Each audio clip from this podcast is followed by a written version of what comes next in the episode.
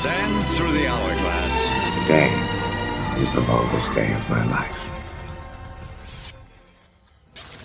Welcome back to The Longest Days of Our Lives, a 24 Fancast. It is day 2, hour 12, and I am one of your hosts, Jack Bauer superfan, Mike Cushing.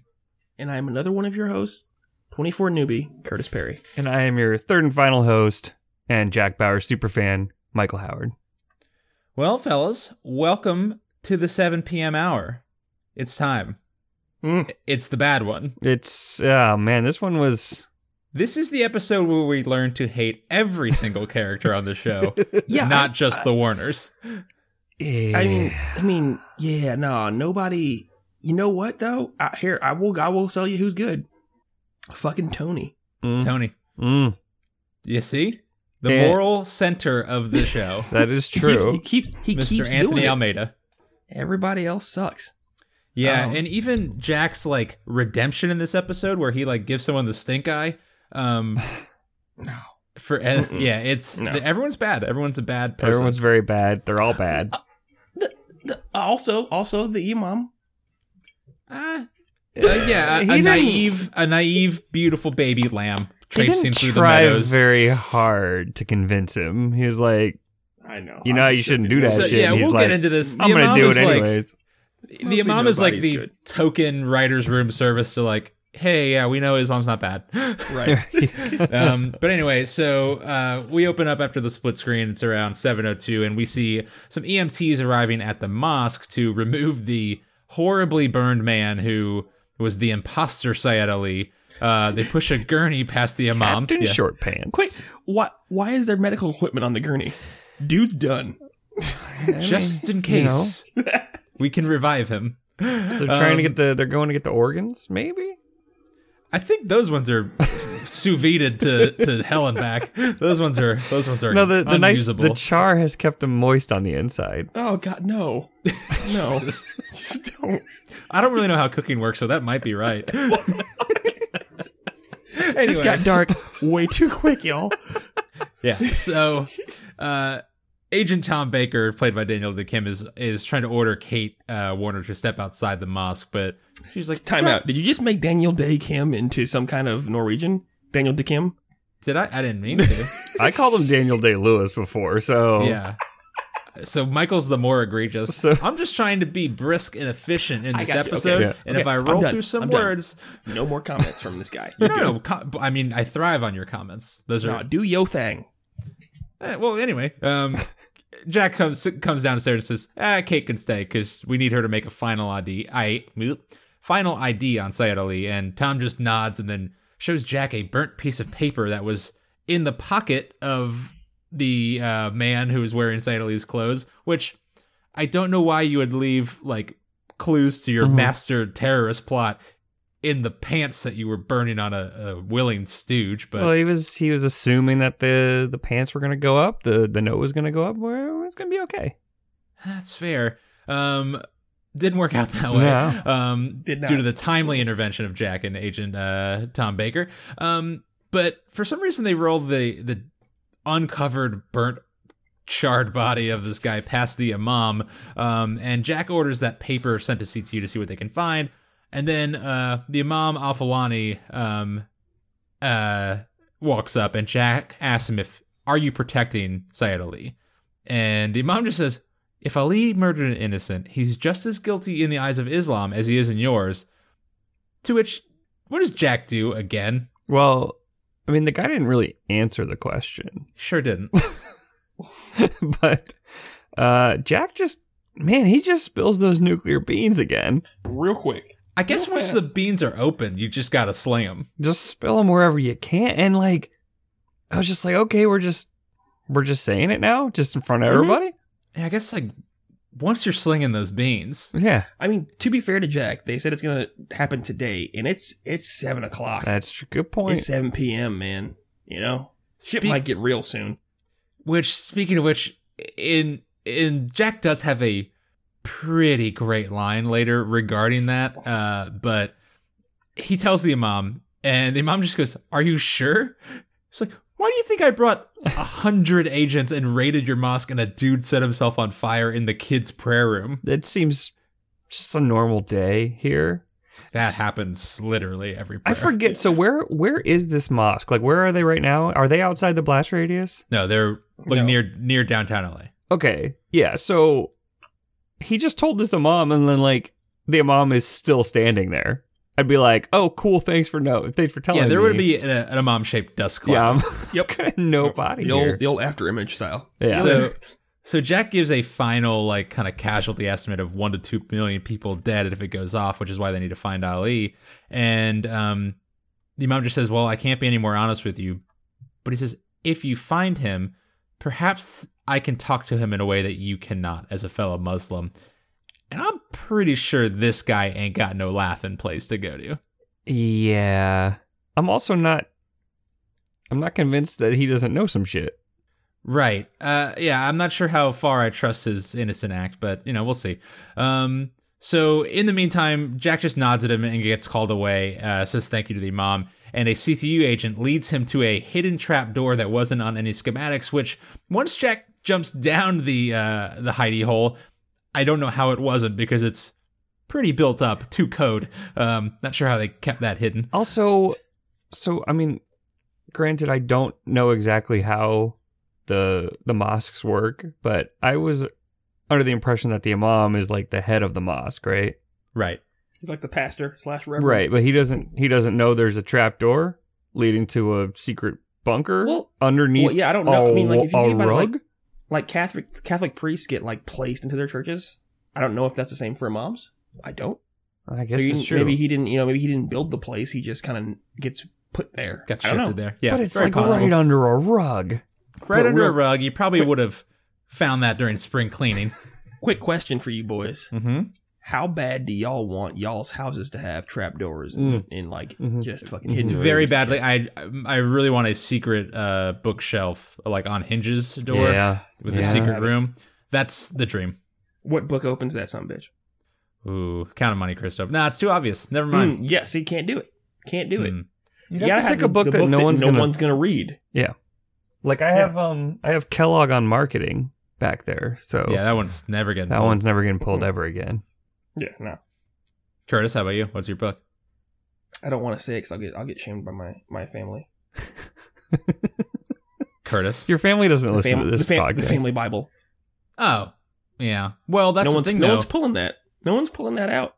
Except when Grandma comes to visit, she's gonna be like, "Oh, I remember this. Oops, hidden sex room." Shit. Oh, secret's out. No, but it does make sense. Like, nobody else wants to pull out somebody else's Bible. That's just rude. Well, see, that's the thing, though. You got to plan for different contingencies of your audience. Like, what's the perfect book that no one who comes to your house is going to pull? That's the tricky one. War and Peace. That's it, yeah. I might know, because I might pull that and be like, you really have this fucking book? Oh, shit, secret sex room. Oh. Fuck. All right, well, hold on. Now I gotta think about it. Okay, what book? Oh God, you know what it is. What's that? What was that? Oh, Things Fall Apart. Ooh, there it is. Yeah, Chino. What about Yams, bro? Yeah, Yams Fall Apart. What if it was like book 3 of the Left Behind series? It's like just the third book. That was it. Yeah, because why would you pull out the third one? Because the first two aren't there, so... Yeah, I can't get into the series now. Yeah. I'm not interested. I think I've done it. But then Kirk Cameron comes over to your house, and he pulls that book. He's like, whoa, you got it. And, oh, secret sex room. I've been in here before. So Jack jumps down into Sayed Ali's secret sex room by himself, and why does he tell the agent to let him go ahead of himself? Or let Jack go alone? Doesn't want him to cyanide himself like his friendo. And my thought was, man, I can't even think of how exactly you would stop somebody from eating a cyanide tablet in your tooth. Well, as fate will have it, we find out. Before we do, what does Jack grab from the CTU agent before he jumps down in the hole? The billy club. It's that sweet club, bro. Grabs his baton. He jumps down. He starts walking through the secret room that is on no schematics, very non-stealthily moving through the room. Yeah. And then he hears a sound up ahead. As we get a tiny clock, please take a drink. It is 7:04. And we see a silver Saab convertible with a top up driving down the streets. We cut to see Marie Warner driving. And she receives a call from Sayed Ali, who tells her that there's been a change of plans and he'll be delayed. And we see him looking out a basement window. And he tells her to go to the rendezvous point. This room that's not on any schematics has a window on street level that literally anyone could have seen. Mm-hmm. Okay, cool. Doesn't exist. Cool. Michael, it doesn't exist on the schematic. Here's my thing, fam. If you are going to set a nuclear bomb off and you go to a mosque to pray, a mosque that you know has a secret passageway underneath a trapdoor that no one knows about, why wouldn't that sumbitch have an exit out to the street? Yeah. Like, pick a different mosque. Yeah. You're bad at this. Like, even the bookstore that Nina ran through, like, had an exit to the street. She just got trapped behind a grate that was unexpectedly locked. Like, she knew the exit was there. This one just didn't work. Like, I agree with you, Curtis. This is a poorly planned secret room. Well, it's like a panic room. It's not an escape room. Panic rooms don't have windows to the street level. Yeah, that kind of gets rid of the point of the panic room. People can still get to you. Well, anyway, Ali tells her to go to the rendezvous point and then proceed if he does not arrive within half an hour. And he says, "You remember what I said, yes?" And she responds affirmatively, mm-hmm. And then he hangs up, and we hear a bottle clank in the distance, and he begins to stalk through the room, and what happens next? Jack time. Jack. Old-fashioned Bauer time. So first of all, I want to note that Jack Bauer legitimately did the Splinter Cell throw a bottle to distract the guard and then overpower him. That's where they got it from. They stole it from Jack Bauer. So here's the bottle clank. Ali turns around and starts searching. Jack comes up behind him and puts that sweet, sweet billy club right in his face. Can I walk you through it? Because it's pretty, like, the way Jack does this is pretty sick. Yeah, please. So Jack is hiding behind a wall. Sayed Ali is walking through the room with his gun out. Jack cracks his wrist with the baton, spins behind him, cracks him over the head, drops him to the ground with his offhand, slams the baton down on the ground to collapse it, shoves it between Ali's teeth and then his hand into Ali's mouth to start grasping for the cyanide capsule. We see agents swarm in. For some reason, Kate Warner is along for the ride, which Jack sees and just says, "Get her out of here! Get her out of here!"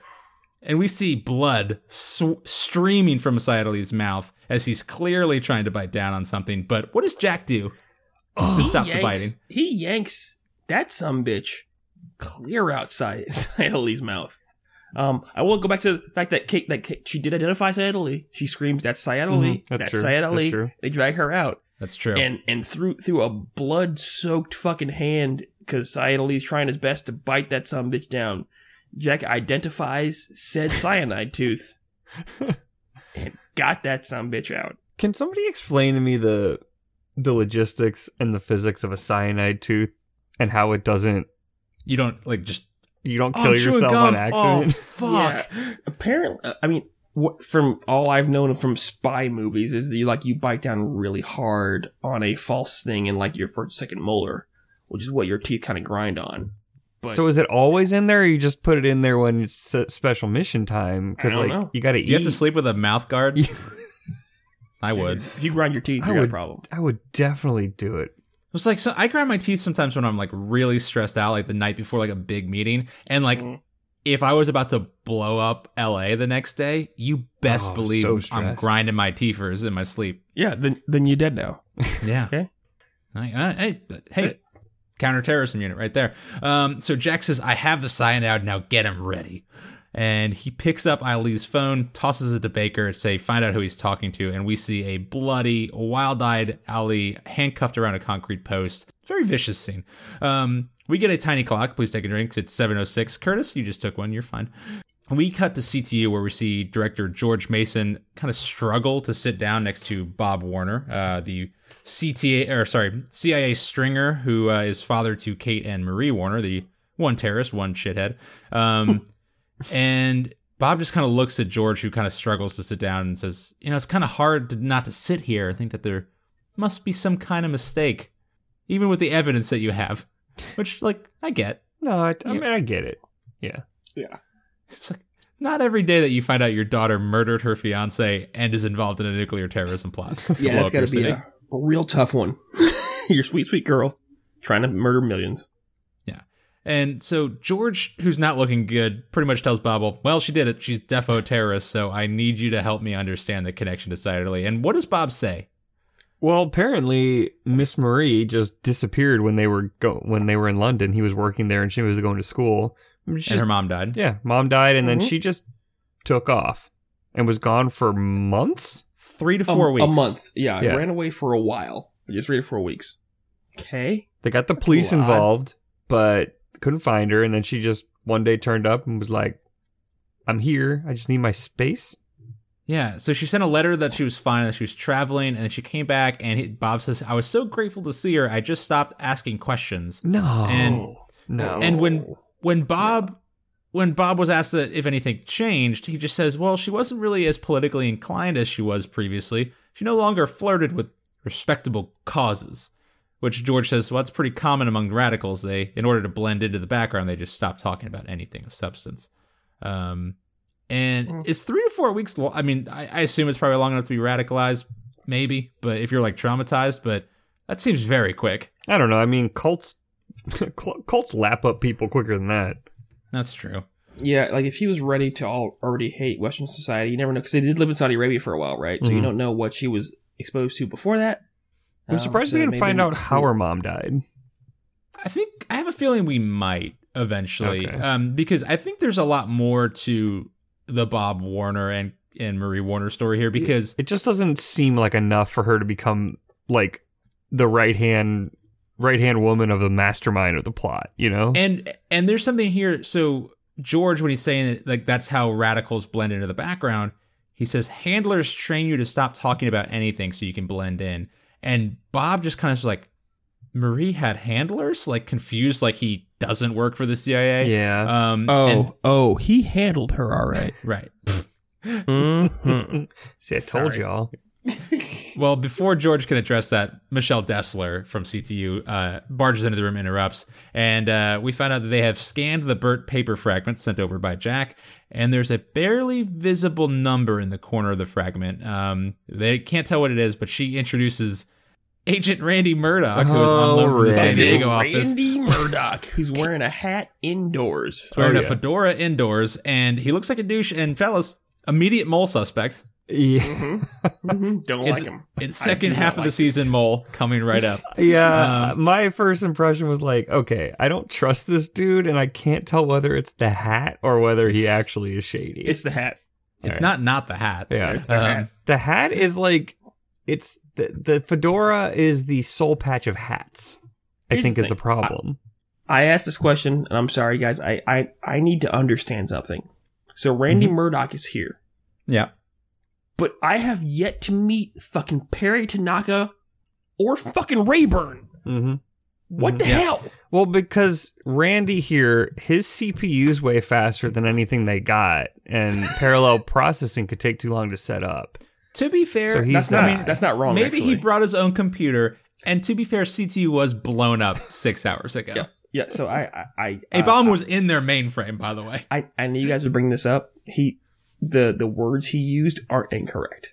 No, so I'm not saying they are. I'm just saying no human being talks like that. Michael, he's got a sick crypto mining rig. He's got so many GPUs on that thing. What he would say is that, yeah, my rig's better than yours. Don't worry about that. I'll take care of it. He wouldn't say CPU because no one said that since 1997. And it's actually interesting that he says the right thing here, because later in this episode, he drops some CSI bullshit that is just... mind-boggling. Oh, that he does. Let's get to it. So can we just talk about something kind of embarrassing? Sure. So whenever you were playing the old video games, Sega's and Nintendo's, you'd be playing like the fat, skinny middle guy hockey game, right? Mm-hmm. And it always said CPU over the computer player. It did. I thought for a long, long time, too long, I would say, that CPU was just a weird abbreviation for computer. Baby. No. Mm-hmm. I'm sorry. Mm-hmm. You was raised in the hood, though, so that's okay. I didn't have a CPU when I was growing up. Yeah. Funnily enough, my father, as the black man, was an engineer. Mm. So I knew what these things meant my entire life. But this young man here, our own Michael Howard, is a moron. Raised in the ghetto. In the ghetto? It was in Clearwater. Clearwater. What? But let's be honest. Clearwater High School is the ghetto. Mm, good point. It's no Dunedin, but... Let's not ever talk about that. Well, speaking of places that are patrolled by armed guards, we cut to the NROC. We got a tiny clock at 7:09. This is the I'm Northwest. Sorry, the NROC is no longer the NROC. It is just called Teddy's Laughing Place now. It is Teddy's Laughing Place. So we see a Humvee roll up the camp, and then we cut to see NSA Chief Roger Stanton still sitting in a bucket of water as Teddy Simmons continues his interrogation while President David Palmer watches from his office. Can we call him Theodore Simmons, please? Hey, Curtis, it's your problem you named your son after this madman, okay? That one's on you. Thanks. Yeah, we'll go with Theo, though. I can do that. So David's Chief of Staff, Mike Novick, enters and informs Palmer that Jack's interrogation of Ali is about to begin. And Palmer says, well, give Jack any resources he needs, which... as we'll find out in a moment, Jack stretches those resources to literally the ends of the earth. And Mike just kind of sees David watching this interrogation on the monitors, which is massively fucked up to just watch an old man get tortured and just sit there at your desk, like with the windows of your office open. I think he feels like he needs to watch it so that he doesn't kind of like lose himself. Yeah, because he's like, look, if I have to make this guy suffer for this, like, I'm gonna make myself suffer. I think he feels like he's being noble. Yeah, which, fuck you, David. That comes up later in this episode in a weird way. Like, David tries to recapture some like prestige, I think, in his own eyes. Yeah, which I get. Like, we'll get there, but David Palmer seems to be a very insecure person that like kind of puts an air of. Like, oh, I'm a badass. I'm very moral. Yeah, no, I think it goes back to me hating David Palmer again. Yeah, I'm sorry. There are some decisions I can understand. If our president was to tell me, hey, I had in my face the death of millions of people, I tortured a dude, I'd say, you know what, I get it. But Palmer's too. Goody two-shoes to even admit that. He just wants, no, I had to watch it, so I made sure that everything was okay. That's what he wants to be able to say, is I stopped it when it got too bad. And so we'll get to what happens in a bit, but so David looks up at Mike and says that Agent Simmons says he and Stanton both received the same training at resisting interrogation, but, quote, everyone breaks eventually. And in the background on the monitor, we hear Simmons telling Stanton that he's increasing the voltage. And we hear the defibrillator begin to whine as it charges, and we cut to commercial at 7:10. We come back at 7:14. And Tony Almeida is on the phone with the sheriff's office saying that we know Kim Bauer entered the forest at a certain point, and George overhears this and tells Tony to focus on finding the fucking bomb, not on Kim. Oh, he tells him. What does he say about Kim specifically? She's outside of the blast radius. Rest of LA isn't. Stay focused on the bomb, Tony. I'm with G-Mace here. I'm sorry, dude. Yeah. Okay, you lost Kim, but you lost her literally miles outside of where the nuke's gonna blow up. Fuck that. Find the nuke. Yeah, but I get it. Like, Tony can, he can take 30 seconds to call the sheriff. Well, the thing I think here, I actually really commiserate with Tony because he reiterates that, like, I promised Jack that I would ensure Kim's safety. And you don't want to be on Jack's bad side. Well, it's not just that. It's like, he was tasked with this last season too, like again Kim, but like not just Kim, with Terry too. Like I think Tony is very cognizant of like the burden that like CTU or the like what CTU owes to Jack. Like I think he's aware of that. No, I think that Jack, he's terrified of Jack, and Jack threatened to murder him in the face after he let Terry die, and now he's like, I cannot let this happen again. He will literally kill me. That's fair. So George tells Tony to just stay focused on the bomb, and then he turns away and begins to trot up the steps to his office. But about halfway up, he pretty much doubles over in pain, which clearly his radiation poisoning is taking deep root. And right after George yells at him, what does Tony do? He calls the sheriff back. Calls that sheriff back. Found about Kim. Yeah. He asks for the ranger station, saying, like, we know where they went, so go find them. And Michelle just kind of stares at him. We get a tiny clock at 7:15, and, well, lo and behold, we cut right to the girl herself, Kim Bauer, who somehow still has not yet figured out how to release herself from a looped cougar snare. Oh, man. Jesus Christ. And she hears some rustling in the distance, and she picks up a big stick and then tries to hide behind a rock until she can kind of make out that it's a person stalking through the trees. Wild Dylan appears, calls out to her, and who is it? Fuck. It's fucking Johnny Drama. Johnny Drama. What the fuck? Why is drama in this show, guys? I need to know why. This is pre-Entourage Johnny Drama. This is just simple Kevin Dillon. I wrote Matt Dillon because I did it wrong. I did a bad. They wanted Matt Dillon, but they had to get Kevin. It's like getting Jim Hanks, right? You're like, oh, can we get Tom Hanks? You can have Jim. Well, gotcha. Shit. All right. Well, this is the Toy Story video game after all, so fine. Yeah, I mean, this was the height of Matt Dillon's prowess in the acting career. So the man walks up with a rifle and some gear, including a lantern, and he puts that down, and then he lets her out of the trap in about 5 seconds. He like pretends like he's having trouble with it, but then eventually he just finds where it's looped and then just pulls it apart really slowly. Are we surprised? It's Kim. It's Kim. Yeah. So I'm gonna combine this scene and the next scene they have. So he kind of patches up her torn ankle and like wraps her foot in some gauze, and then he says, "I'll figure out how to get you to the nearest ranger station tomorrow." Then Kim's like, "Nah, I'm good. I'll just walk back to the highway." And he's like, well, that's miles away, and it's in cougar country, so... how did she get a couple miles away from the highway, though? She wasn't running that quickly or in a straight line, so I don't know. But he says my place is about a half mile away, and Kim appears to consider it. So we get a tiny clock at 7:17. Please take a drink. And outside the mosque, we kind of see a crowd gathered for some reason, and an unmarked satellite truck. And we see CTU agents running like thick wires into the mosque, apparently to set up a live video feed of the room where Ali is being held, which I kind of just thought Jack was going to like send the interrogation back to CTU to be kind of watched live. And Agent Baker and Kate are kind of waiting outside the room where Ali is. And the imam walks past, and we see Jack Bauer, who's kind of leaned in front of Sayed Ali, and he grabs the back of his head to stare into his eyes and says, "I know who you are. I know everything that you've done. Where is the bomb?" Then he just beats the shit out of him a little bit, which at the time seemed a little unfocused for a Jack Bauer interrogation, but it makes sense, I think, here. Yeah, I kind of said that's not Jack's laughing place. No. Just beating? Yeah, Come on. I actually wrote he doesn't seem to be enjoying it. Right. It seemed very utilitarian, and he just says, "You're wasting my time," which is, for all things considered, pretty close to running out of time. Yep.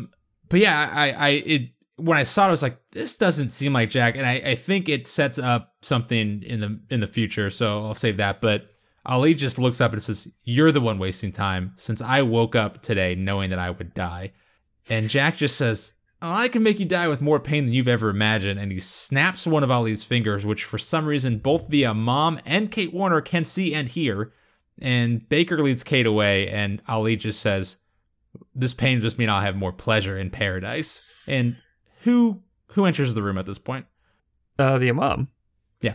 He comes in, I guess, to try to do his persuasion, and basically tries to convince him that the Quran doesn't say that you can just go kill innocent people. And the guy's like, yeah, we read different Qurans, I guess.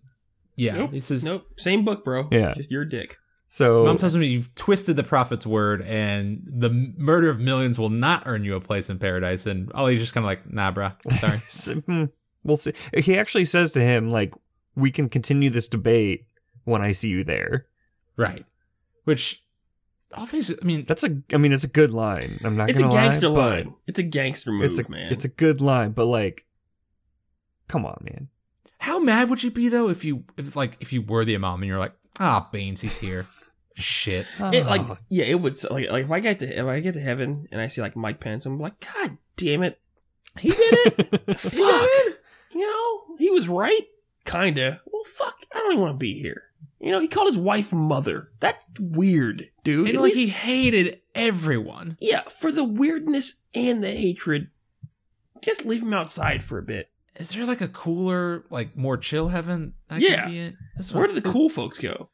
Can I just go to the Good Place, the TV show? That'd be fine. Mm. Guys, but wait. I want Medium Place a little bit though. Twist.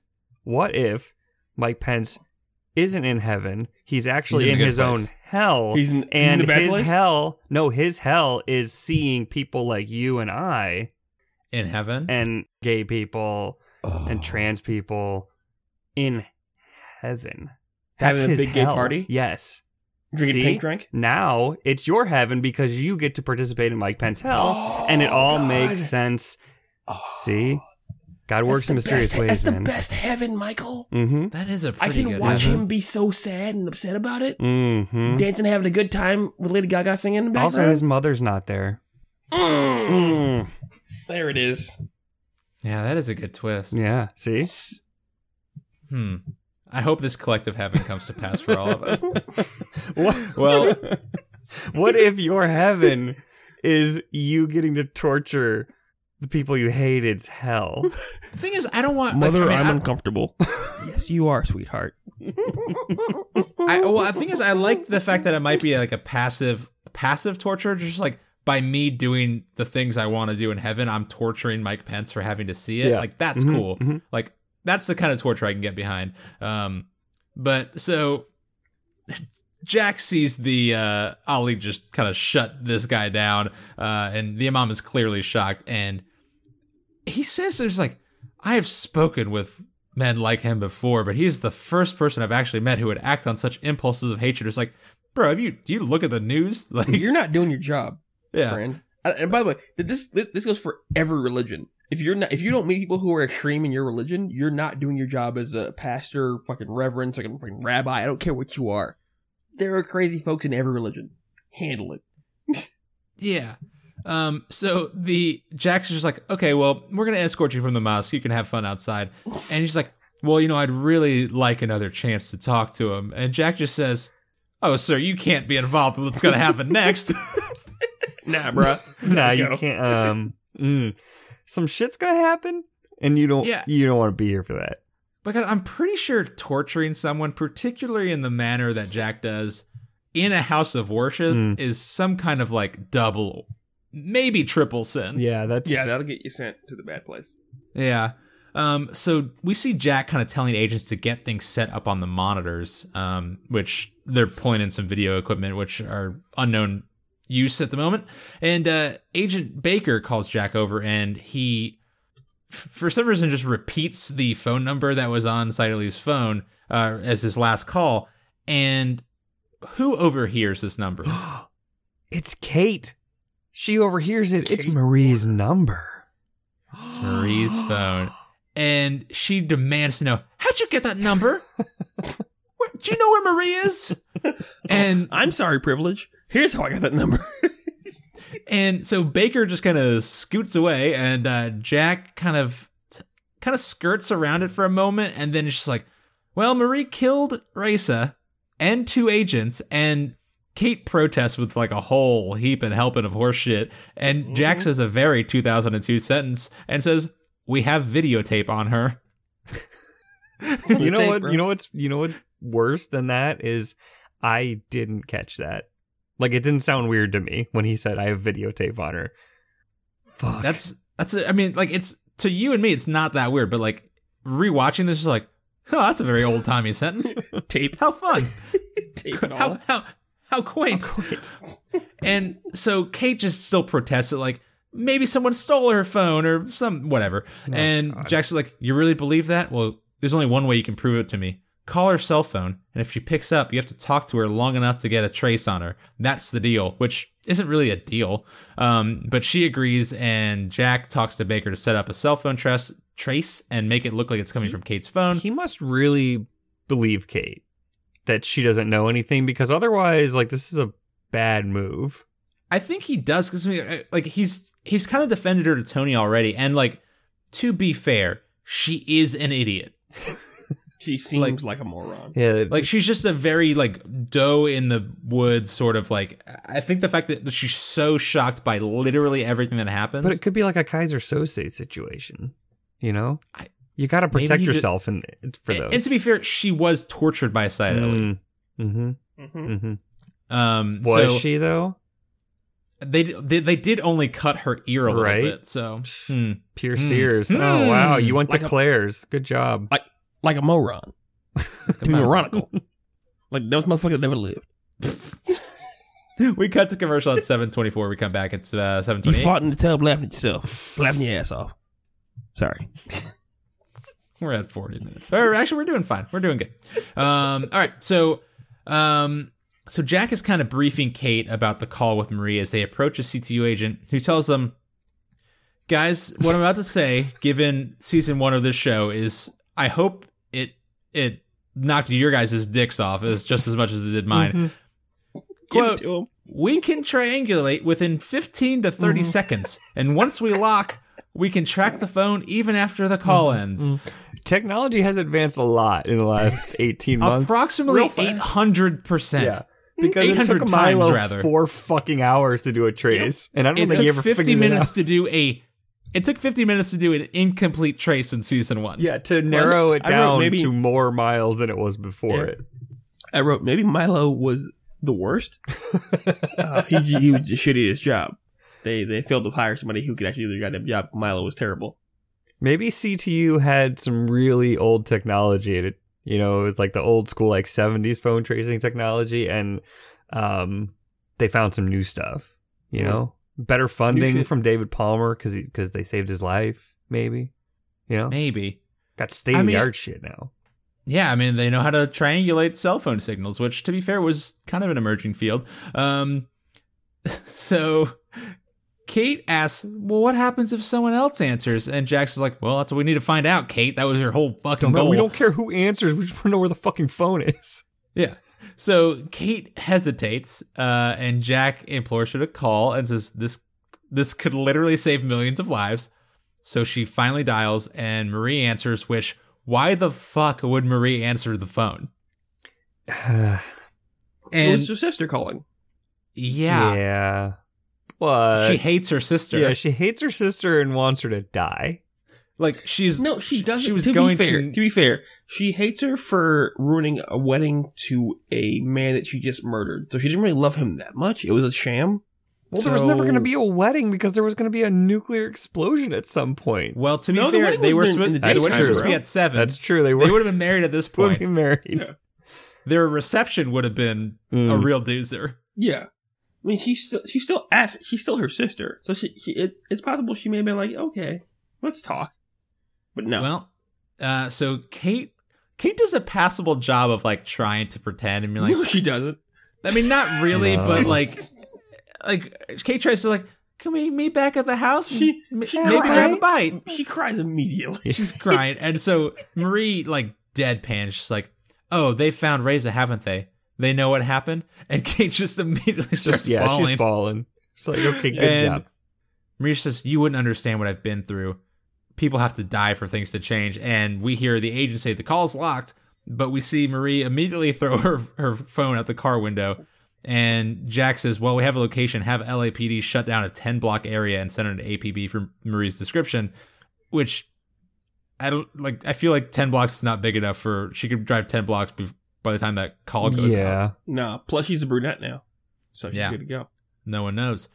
So Kate just kind of like curls up on the ground against a pillar, and she just starts yelling at Jack. There's like, you don't know who she was with. They could have been forcing her. Yeah. Oh my God. Hey guys, if you want to know how this sounds, imagine privilege yelling. That's how it sounded to me. Just pure privilege had a voice. Yeah. It was. You don't know what terrible. I've been through. I paid for college. I've earned everything I've done.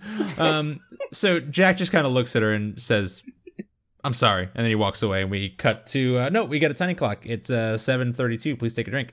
And we see Agent Fedora working at his desk, and Tony asks Michelle if there's any word from the ranger station, still banging on about Kim, and Michelle says no, but then Murdock informs him that he's found something, and then he talks a whole bunch of shit about. I thought he pulled up Minesweeper at one point. Was that just Michael? He put a CGI matrix on the thing and made a duplicate layer, and then, yeah, it was all sorts of CSI bullshit. But we find the traces of a written number, N34, and bingo. Murdoch says there are additional numbers, but I need more time to find them. And Tony sets Michelle to finding out what that number could be from VIN numbers to license plates to shipping manifests.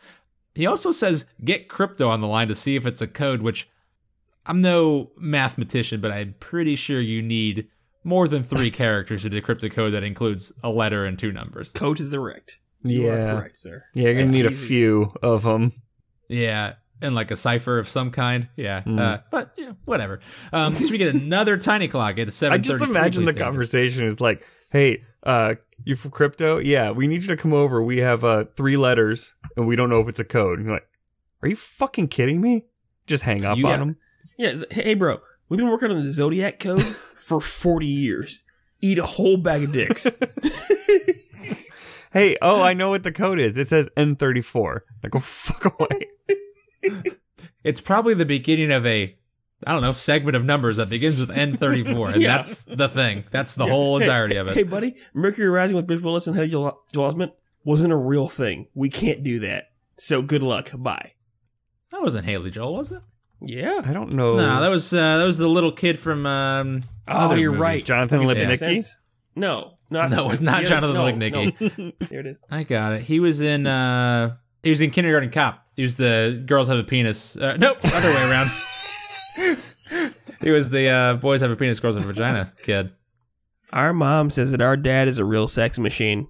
Anyway, so we get another tiny clock. Please take a drink. It is 7:33, and Jack hears about what they found on the burnt fragment of paper, and he rushes in, again leans down into the face of Sayed Ali and whisper shouts, "You screwed up, Ali. We're going to cross-reference that with everything we have, and we're picking up Marie Warner as we speak. Everything's coming together, and we will find the bomb, so you can either tell me now or I can make you suffer. You want to suffer?" And Ali says, "I told you, I'm not afraid to die." And what does Jack say? "The only way you're going to die today is if I kill you." The bomb's not going off. Mm-hmm.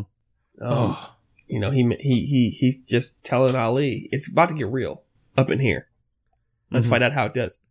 It's one of those moments that I don't want to torture anybody, but like that moment of like just complete certainty from Jack, just like, you're not going anywhere until I say you are. Like, I am your God right now. Like, it's so weird though. Like, just imagine that there are people like that out there. Mm-hmm. That's kind of disturbing. Every day, Michael. Yeah. Every moment. Well, the thing about this line, thinking about those people out there, that line is actually not that bad, all things considered, because Agent Baker walks in and tells Jack the satellite link is up, and Jack says, "Okay, cool, patch in the live feed." And what do we? And Sayed Ali see. Oh, it's the sex room. Oh, shit. It'd be his family. It'd be his wife, and 2 sons. And a daughter, I think. No, just two sons, yeah, I think. Okay. In the hands of the security agency of his home country. Bound and gagged with guns in their heads. Because Jack ain't fucking round. And Jack just says, "I despise you for making me do this. They're waiting for my order," which I really do think Jack probably does not like the fact that this is going on. But he says, "These men will kill your family if you don't tell us where the bomb is now." And Ali just kind of stares shocked at the screen. And Jack says, "This is your last chance." And Ali just shakes his head violently as we cut to commercial at 7:34. I will say that Sayed, he held out a lot longer than I expected him to. Yeah, me too. Yes. But. Yeah, and Curtis, yeah, we'll get to this. So at the NROC, we see Mike Novick walk into Palmer's office Again, while Palmer is watching an interrogation live of an old man being electrocuted in a tub of water. And Mike asked David if he's aware that Jack is threatening the lives of Sayed Ali's family and that he contacted security forces in Ali's country who are holding his family hostage and that he wants to assassinate them one by one until Ali breaks. And David can't believe this. Can we let this happen? So he asked Mike if they think they'll actually do it, and like, can we let this happen? And like, Mike like really tries to play this off like with some political like early 2000s bullshit, and like, it's like he kind of says like, well, I mean the rationale is that the bomb is an act of war. Wars lead to casualty. It's kind of just like bombing a weapons factory near a hospital. A few people may have to die to save millions of people, and David's not happy with that answer at all. He shouldn't be, but he's just such a douche that, like, I immediately want to take the other side. I mean, like, he's right. I this scene was fine, because I do... It's like, okay, David's morals are still condoning him from, like, killing an innocent family. Right. It gets worse in the next scene that David is in, and we'll get to that in a second. So... We cut back to Jack, and he's still trying to persuade Ali to cooperate, and now he's kind of talking quietly to him. And I think this is where the scene where Jack was kind of like punching him uncontrollably earlier kind of comes into play. It's like, that was Jack, I think, trying to like persuade Ali that like he was at his like wit's end, that he had no, like he was just beating him to like try to break him through that. And it's like, this was his play the whole time, obviously. But he starts discussing the personal details of his family and saying, like, well, your son Assad won't reach his 12th birthday next week. And he tries to commiserate. It's just fucking cold, man. Yeah, it's weird. Like, he goes from these moments of showing emotion to just being like a fucking shark, like just dead eyes. And he, like, even when he's like trying to talk about like, hey, I get it. I saw a family member killed in front of me when there's nothing I could do. Like, you know, trying to talk about Terry. Yep. And he's like, I'm going to do this unless you talk. Like, you know, even when he's talking about, like, Terry, like, there's no emotion to it whatsoever. Yeah, I mean, Sayed Ali doesn't quite believe him, though, which seems odd. It really does to me. Like, he seems fine. And like, he thinks America is this demon. That's what he kind of pictures him as. Right. But he thinks, you won't do this to my family. That's what I don't get. Yeah, like, He's about to nuke an entire city full of people, and like he doesn't think that Jack's really going to do it, even though he's got to round it up. So I think this is something that kind of we talked about this earlier, like when we realized that like Ali was here in the U.S. in person. It's like he was a financier before this. Like, I don't think he was really, like, a kind of in-the-field guy. And he said he kind of says waveringly that, like, I'm doing Allah's work. You know, I believe in this. I'm not going to. And I think it's just a matter of like, I don't think he saw this as a possibility even. I thought he just kind of was like, this was his first mission out there and he was going to like do, you know, all his work. And then like, I don't think he saw that like, oh, there could be repercussions for me like right now. I guess that's true. Yeah. He's like, I'm just going to blow up and that's it. I had checked out real fast for Ali and he didn't really realize what was at stake. Right. And what was willing to be done. So I think, yeah, the end of this episode is kind of a telling place for someone who's that kind of into what he wants to get done, and then a telling place for Jack about what he's willing to do to make sure that everybody's safe. So right, and so I think the end of this episode specifically, we'll get to it, but like speaks a lot to the nature of like what torture does to people. So Ali says he's doing Allah's work, and then Jack gets interrupted with a call from President Palmer, and Palmer expressly, and obviously Ali can't hear this conversation, but expressly forbids the assassination of Ali's family, saying that the U.S. will not be involved in killing children, and says we can't be a country that does this. And David says that the decision is final and ends the call. And what does Jack do? Jack plays the old trick. Plays a little charade. Plays a little... making him think that he's still talking to President Palmer, and not only is he agreeing with Jack, begrudgingly, he's giving the go-ahead. I know it's a tough decision, but it's the right call. And like basically, and like as Ali hears every single word, I think it starts to sink in. It's like, oh fuck. Which again, I feel like Sayed Ali knows the security forces in his country, which like Mike Novick said earlier, is like they're unpredictable. They might kill him just on a whim. Yeah. And like I feel like this would just make Ali want to kill us even more and not give you information. But we, sorry, go ahead. No, it could. Right? Yeah. If it's going to happen already, then if you're willing to kill my kids, then I might as well go ahead and kill you. I've read about you all along. That's what Sayed Ali should say. Yeah. You're the devil, so let's go ahead and get this done. I'm going to go and light this candle, yeah. Mm-hmm. So we get a tiny clock. It is 7:43, and we cut to the NROC where Mike Novick is on the phone telling someone named Rich that Roger Stanton isn't available, and I'm not sure when he will be, and I don't know where he is. Roger Stanton's a little tied up at the moment. Oh, boom, got him. You could say it's shocking how busy he is. His feet are all wet. Oh, shit, I gave it away. So he tells Rich to call Scott Brandt, the acting director of the NSA, who at this point is probably also a traitor. And he hangs up, and we see Lynn Kresge, the president's aide, pull him aside and says, tell him, I don't trust Sherry Palmer's involvement here today. And Mike just does not want to hear this. He says, I'm really busy covering up all this Stanton shit, so kind of deal with your problems yourself. And everyone's got problems, Lynn. So Lynn says, I can handle my turf, but what does she reveal to Mike Novick? She has a source that has stated to her that Sherry has been in contact with Roger Stanton for the past 6 months. Yep. A flurry of communications. Which emails, Mike realizes contradicts Roger's claim that he'd only met Sherry that day. Mm-hmm. And Lynn is fucking loving this right now. Yeah, she has a pretty good line. She's like, because Mike kind of can't believe it. And she's like, you've known Sherry a long time. Is today indicative of how she operates?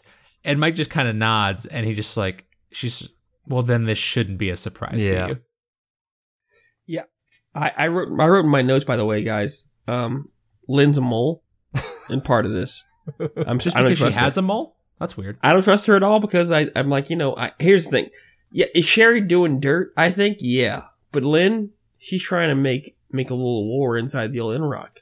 Well, see, so Curtis, I had a different thought here because, so Mike asks Lynn what's up and she tells him, well, I've been getting everything so far through an intermediary, but now I have a secret meeting with the informant set up off the compound in about 10 minutes, which, first of all, it must take more than 10 minutes to get off a secure army facility, right? Yeah. From, like, the presidential compound, right? I think so. Okay. And Mike, shocked, says, well, I'm not going to tell the president because he's got too much on his plate. Go ahead with the meeting, but I don't believe Sherry's is a traitor. And then he tells her to be careful and walks away, and, like, that seems like Mike just let her walk into a trap. Yeah, that's what I wrote. Like, do we think Lynn is going to survive this meeting? Yeah, I was instantly, like, on edge about Mike Novick. Yeah. It's like, oh, that seemed like a weird move for him. So how are we feeling? You guys are both in love with Mike Novick. What about now? I mean, Mike is the best, but right. I don't know. I'm suspicious of him now, which is a new place for me. I don't trust Lynn. Sorry. Well, Curtis, you don't trust who? Lynn. Or just nobody. I mean, at this point, I'm beginning to trust Tony. Oh. But for the most part, I don't trust nobody. Mm-hmm. Fair enough. Mm-hmm. Curtis, before we move on to the next scene, I feel like you're really straying off the Tom Hanks movie Over the Shoulder. Mm-hmm. That appears to be Where the Wild Things Are. Yeah, it is. Is that produced by Tom Hanks? I think he's in this movie. You think, or you know? I believe he has a voice in the movie. Really? He's not. He doesn't show up on the starring. Does he not? No, man. Well. That's my bad. It was produced by Tom Hanks. Yes, he is a producer on it. So the reason I played this movie in particular is, I think that you know when the kid goes to the forest in this book, The wild things, a little surprising, a little shocking, a little, you know, I want to see something different than you. I would rather see an animal than what you are. And if I'm in the California wilderness, I want to see a puma more than Johnny Drama. You know? Yeah. That's just, fair. Let's be honest. Fuck. Let the wild cougar rumpus begin. I'd be like, you know what? Nah, son. Because the cougar will eat me. But I don't know what you're going to do. And that's probably scary. Other things than eat me. A lot of bad things. Yeah. So we get a tiny clock at 7:46. Please take a drink. And we see Jack on a satellite phone. Another old thing. Telling someone to go ahead and proceed with the oldest son and then move on to the youngest son if that doesn't work. And holy shit, he's going to do it. And Kate Warner is down the hallway and she kind of hears him. And he walks into Ali's cell and says, all right, you have one last chance to tell me where the bomb is or your son Assad dies. And I know what you think you're doing is right, but it is my job to not let it happen. Please don't make me do this. Assad is just a boy. Tell me where the bomb is. Ugh. Jesus Christ. I have two sons. I would cut my entire body off of myself before I allowed them to be hurt. So to watch this guy kind of, you know, deny giving Jack the information before he let his son be killed was painful. Like, I see him trying to struggle with it, but to just say, you know what? No. I have to kill these people because it's what Allah wants. To let his kid die? It's just, it's dumb to me. I don't, like, I love you boys. You're my friends. You're my friends for decades upon, close to decades. I'd kill you both to save my sons who are 3 and 1. And I hope you know that. Michael, here's what a father thinks. A real father, I will burn this solar system and this universe to keep my kids safe. All right, Thanos. I'll kill all y'all. Yeah. Don't give me Thanos. Don't. I believe it. You know what Thanos wants. I know. It was the wrong one. It just came to my head. Anyway, so Ali just kind of shakes his head again, really violently, like clearly struggling with it, but not getting there. And Jack just has had enough, and he yells into the satellite phone to kill him.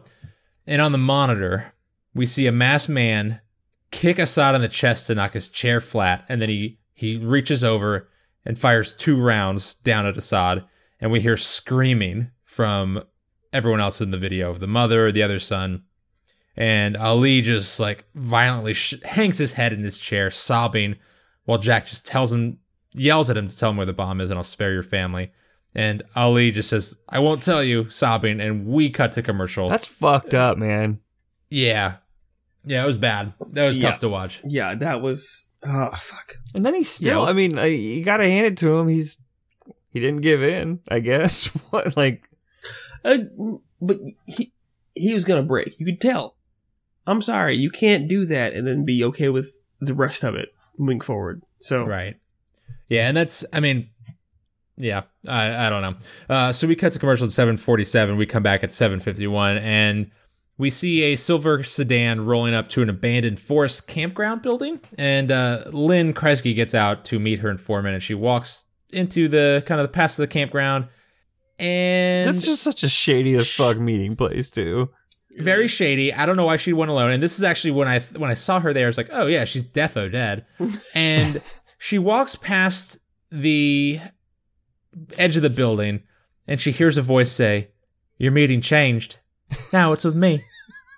And she's dressed like what she's dressed like what Sherry Palmer thinks like a private eye like doing a secret meeting like should wear. Paddington Bear became a detective. What I wrote is where in the world is good old Sherry Palmer? Yeah, she looks like the whatever, like the boxcar children, like if they ran into like a like old timey detective, that's who it would look like. The fuck! I haven't thought about the boxcar kids. Jesus fucking ever. I have. Holy my dude. Shit. Yeah, like she like literally, it's like a mix of like Carmen Sandiego, Paddington Bear. Like she's just like it's absurd. And so she says, and Randy, a mix of Randy. says, you think you've connected me with Roger Stanton, but that's what they want you to think. Lynn rightly asks, okay, who's they? Who is they? It's just like, the same people who are conspiring with Roger Stanton to take over the presidency. You mean you? Yeah. And so is she trying to convince Lynn that she's like a secret double-crosser? Double-double-crosser? I think she's trying to convince him that she's being framed as a double-crosser. Which, okay. But she still talked to Roger. Yeah, how do they frame that? They know about face-to-face meetings, and they pretended not to have known each other. Hey, y'all. Yeah. Yep. I don't trust nobody. Yeah, that's fair. So Lynn's like, okay, so you're confirming that Roger Stanton is one involved in a shadowy cabal to take over the government. And you're trying to tell me you know all about this, but you're not involved. And Sherry just says, I don't have to be involved to know the moves they're making, Lynn. Yeah, you do. Yeah, like pretty. Kinda, it's it's literally a shadowy cabal of like world leaders trying to take over the presidency. Like you kind of. The whole point is you have to be involved to know what they're doing. And so Lynn says, well, why the hell haven't you spoken to the president if you knew all this? Or why didn't you even talk to me at the retreat? Why did I have to come out to this creepy forest ground? And Sherry just says, I wanted to make a point. I wanted to slang this thing around. You know, she's saying to you, hey, Lynn, you're trying to end up dead. Don't fuck with me. Do better. Yeah, so Lynn hears that. And she says, you're trying to make a point or a warning? Because I believe you have your own, not the president's interests at heart, and I will do everything in my power to ensure you don't hurt David or undermine this administration. Which is, Curtis, to your point, a good way to get dead. Mm. Real dead. Yeah. Real fast. Yeah. Which, again, like, if you think someone that you're talking to is involved in a shadowy cabal to overthrow the presidency, you don't taunt them, right? I feel like... No, you leave town. Yeah, no, you definitely, you might say something once you get in the car and like turn it on, you start to drive away and you roll down the window like just a crack and be like, that's right, bitch, fuck you. And then you drive away real fast. Yeah, like definitely, like I'll definitely wait till I get back to the NROC to be like, oh yeah, no, I'm not doing any of that shit you just said. That's all bad. This is the key NPO moment, right? Yeah. Where it's like, when you called her a bitch? No, yeah. No, yeah. I called her. Yeah. You said traitor? You called her a traitor. No, yeah. I called it to her face. I said traitor. I said traitor. So Lynn just stalks back to her car, leaving Sherry kind of staring off into the forest. And we are now back in the basement of the mosque where Jack tells Ali that Assad is dead and there's nothing I can do to change that. But you can save Fareed's life right now if you tell me in 10 seconds. You're running out of time. Take a drink, even though I don't want you to, because it's tense up in here. I will tell these men to kill your last son. Where is the bomb? And Ali kind of grunts in anger and fear, and Jack just gives the order to kill Fareed. Just as Ali says, I'll tell you. And Jack holds the order. Ali finally relents and reveals that the bomb is at Norton Airfield. The plan was to fly the bomb over downtown and detonate it. And he insists that it's true. And Jack radios this information over to George Mason. And Michelle immediately connects the number N34 to a plane tail number, since every tail number at that airfield starts with N, which N seems for convenient. Norton. Mm-hmm. Yep. And George orders some CTU tactical teams to Norton to secure the bomb and has Michelle contact the FAA to ground all flights and direct 2 F-16s to the region. And we see CTU agents kind of removing Ali from the mosque as he is yelling that it's like, I will kill you, Jack, for killing my boy. And like, again, like, obviously Ali was a radical, was going to nuke them, like, but this is how you make people like killers. Yeah, for sure. Yeah. Yeah. I mean, what is he going to do now? Send him to Guantanamo or whatever? He's just going to, I mean, he's going to do it again and worse. Yeah, like Jack made him actively worse by everything he did. Mm. And although the guy was going to nuke an entire city, so like, again, what is worse? Right. But as we'll see here in a second, so Kate is, again, still in this hallway, and she gets pushed up by a CTU agent as Ali gets led past. And she just looks at Jack and says, how could you? You're worse than they are, to Jack. And Jack just kind of stares daggers at her and ignores her and just picks up his radio and says, reconnect the satellite feed to Ali's family. And he hears confirmation that the feed is restored and just, again, gives Kate this, somehow disgusted look, I felt like. Yeah. And walks past her to talk with Agent Baker, and Kate slowly sidles over to the monitors, and what do we see? Half of the screen was a different feed? We see a tracking error on the right side of the screen. And what does it reveal? It reveals that his son is still alive.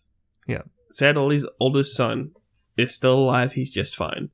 But I called so much bullshit on this scene. I'm sorry. I would have said to Kate Warner, if you believe that we haven't murdered several Arabian kids to get information, you're naive. But it was like a network show. So, and that was real dark, what you just said. So they didn't want to add that one into the old 24. This again was one of the most popular shows in prime time for the prime time television show on Sunday night. I'm hearing what you guys are saying. It's real cute, but who was our sec def at this point in time? In 02? Rumsfeld, old Donnie. Little Rumsfeld action. Yeah, we was killing bitches. Mm. That's fair. Hey, can we go back just a second? At CTU, when George is yelling at everyone what to do, he says, remember the no unnecessary contact rule? And can somebody explain, is that 15 yards? Or is that a 5-yard penalty? That no one is allowed to call their families. What color are they, Michael? Okay. No, just tell me. White. What color? White. Are they white? Mm-hmm. 15. Spot penalty. Spot penalty? Spot foul. Yeah. Mm-hmm. 45 yards. 30 miles. Down. 30-mile penalty. That's no good. You got a personal foul? Automatic touchdown. We're good. Well, speaking of white folks getting... I don't know where I'm going with this one. So Kate... Is it about Kim? Yeah, it's about Kate. Speaking of white folks getting the benefit of the doubt, Kate revises her assessment of Jack and just says the very obvious, it was all an act. And Jack's just yeah, it was, idiot. We need you to come to the airfield to talk to Marie because we know we're going to be there and we don't have much time, which, again, that pretty counts. Analogous to we're running out of time. Yeah, count it, take a drink. So they walk outside and we see Jack and Kate jump into a silver SUV. And we get a split screen. We see Kate and Jack riding in the SUV. We see Lonnie, apparently the name of Kevin or Matt Dillon's character. Lonnie? Is it Matt or Kevin? I don't even know. It's Kevin. Kim. So he's leading Kim through the woods, and we see David Palmer continuing to watch Roger Stanton being tortured, and he's just watching torture porn. He's been watching it for an hour and 15 minutes now. Yeah, straight.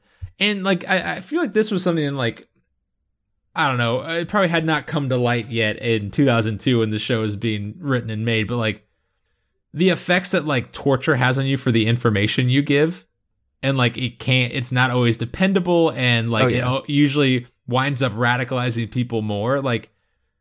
Suddenly they obviously he was, I think, a more he had a terrible plot that he was was trying to pull off, but didn't seem like a true believer until Jack made him one, what is Roger Stanton gonna do after he gets out of this? He's well, even if he was kind of against the president, now he's just gonna be well, I know all the CIA shit and all the secrets, and I have coral snake teams, and I'm just gonna kill everybody now. And David's fine publicly, again, this is the NSA chief. You can't just let him go. He's not going to disappear. Yeah. He's torturing an American citizen without a warrant, against judges' wishes, on American soil. After illegally locking up one of the favorite newsmen. So, just this game that he's playing, just this moral high horse that he's on, is just still torturing bitches, man. What you doing? So at Norton Airfield, we see Marie Warner slip into one of the hangars and approach Omar from the truck earlier. Well, actually, Omar was not in the truck earlier, was he? No, he didn't look like the same guy. Because the guy in the truck was like, he was all scaredy cat. Younger. Yeah. Young and scared. So we see him working on a device, and Marie hands him the trigger that she pulled out of Marco's locker, and he plugs it into the device that he's working on and checks the trigger, which works. And then he walks over, inserts the trigger into the bomb, which lights up and begins beeping. And he tells her, it's time to go pray. And we see another terrorist close up the chest with a bomb in it. And we cut to black. It is 7:59 and 59 seconds. Shit's about to get real. Real fast. So, Curtis, I want to know, one, how you're feeling about this show right now in general. So they managed to put Kim in the wild with an animal who's worse than a cougar. So that's fun. Although we only had to see her for 45 seconds. There's a wild drama after her. It's happening. He's relentless. I don't trust Michelle. Now. I'm sorry. I don't trust Lynn or Sherry. You know, fuck both of you. Do you think they're trying to double cross each other at the same time? I think that Lynn is trying to double cross Sherry. Sherry is playing a different level of chess. She doesn't care. Okay. I do think Lynn is outclassed. I genuinely think she's on the president's side here. I just don't think she knows what. I think she still sees Sherry Palmer as an outsider who's trying to get back into David's good graces, like just an ex-wife. I don't think she knows what Sherry's capable of. No, definitely not. One of them is going to end up with David's eye on their finger. That's dark, I know, but I said it. There it is. It's fair. Both Jack Bauer and Sayed Ali are terrible fathers. There you go. Mm. There you go. Mm-hmm. That's it. That's fair. Well, Kim is obviously on her way to a horrible place, but Cougar Town? Yeah. Curtis, what do you think is going to happen with this bomb? The bomb's not going to go off. It's easy. You don't think the bomb's going to go off? Well, the show exists for, 6 more seasons? Yeah, something like that. Well, no, 7. Maybe 8. I don't know. So no bomb in L.A. It may be that the prince or whoever's married to... Who's the monarch in this show? I don't know. Wants more money or power or shopping privileges. I don't give a shit. What are you talking about? We've not met. We've met one prime minister of a country that's winky-wink, not Afghanistan. Where are we going?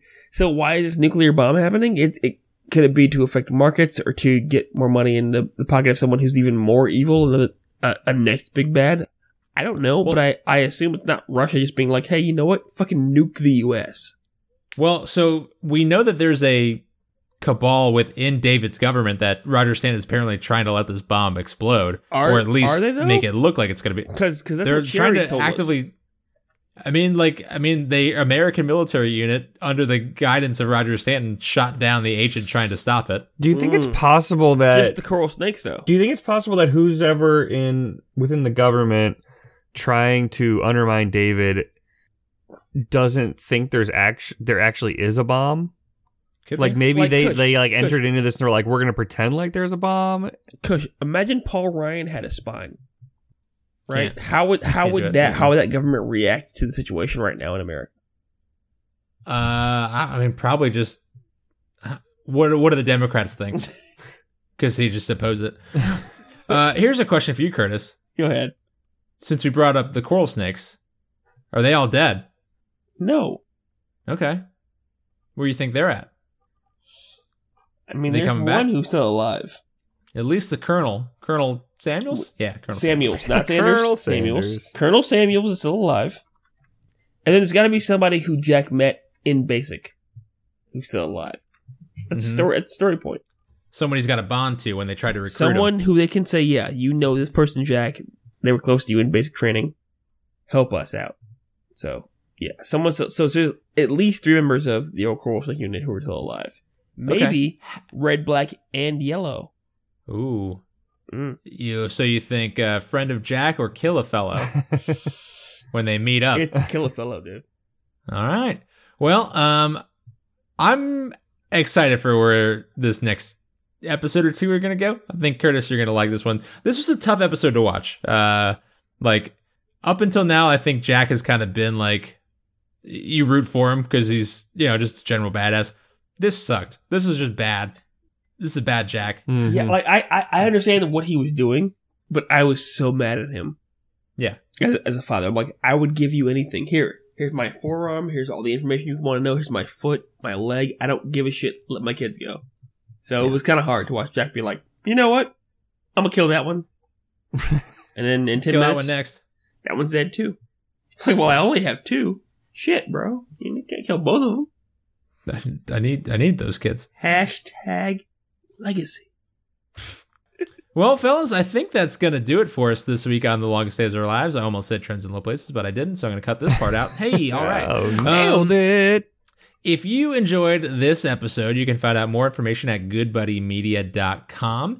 And if you want to share a crazy theory with us or kind of send a question to stump Curtis with, you can reach us at goodbuddymedia@gmail.com. We read every single message we get. We love to hear from our fans. So if you want to send us a question or have us read a message to another listener, shoot us a message. We'll read everything.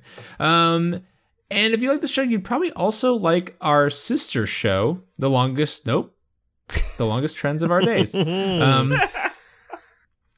probably like our sister show, Trends in Low Places, which Michael and I, and occasionally Curtis when he's traveling, we talk about stupid internet stories, and we make fun of them. So if you like this one, you almost certainly like that show. So, give it a listen. And Curtis, how else can people help us out? Yeah, guys, if you want to help us out, go ahead and subscribe to this show or Trends in Low Places on your podcast app of choice, whether it be iTunes, it's your Podbean, Podcast Addict, or Spotify. However you get your podcast every week, go ahead and subscribe to us on that so we can become a podcast juggernaut. And when you do that, go ahead and rate and review us so we can move up the charts. But Michael, how can the folks help us out in the old social medias? Yeah, you can find us at Twitter and Facebook at LDoolcast, LDOOLcast, and you can also find Trends in Low Places at TILPcast as well. And when you see us post something on there, if you are following us, please give us a share, retweet, comment, like, favorite, let us know what you liked about the show or what you didn't like. And thank you everyone who's been supporting us. Yeah, we really appreciate it. Well, fellas, we're running out of time. Toodles.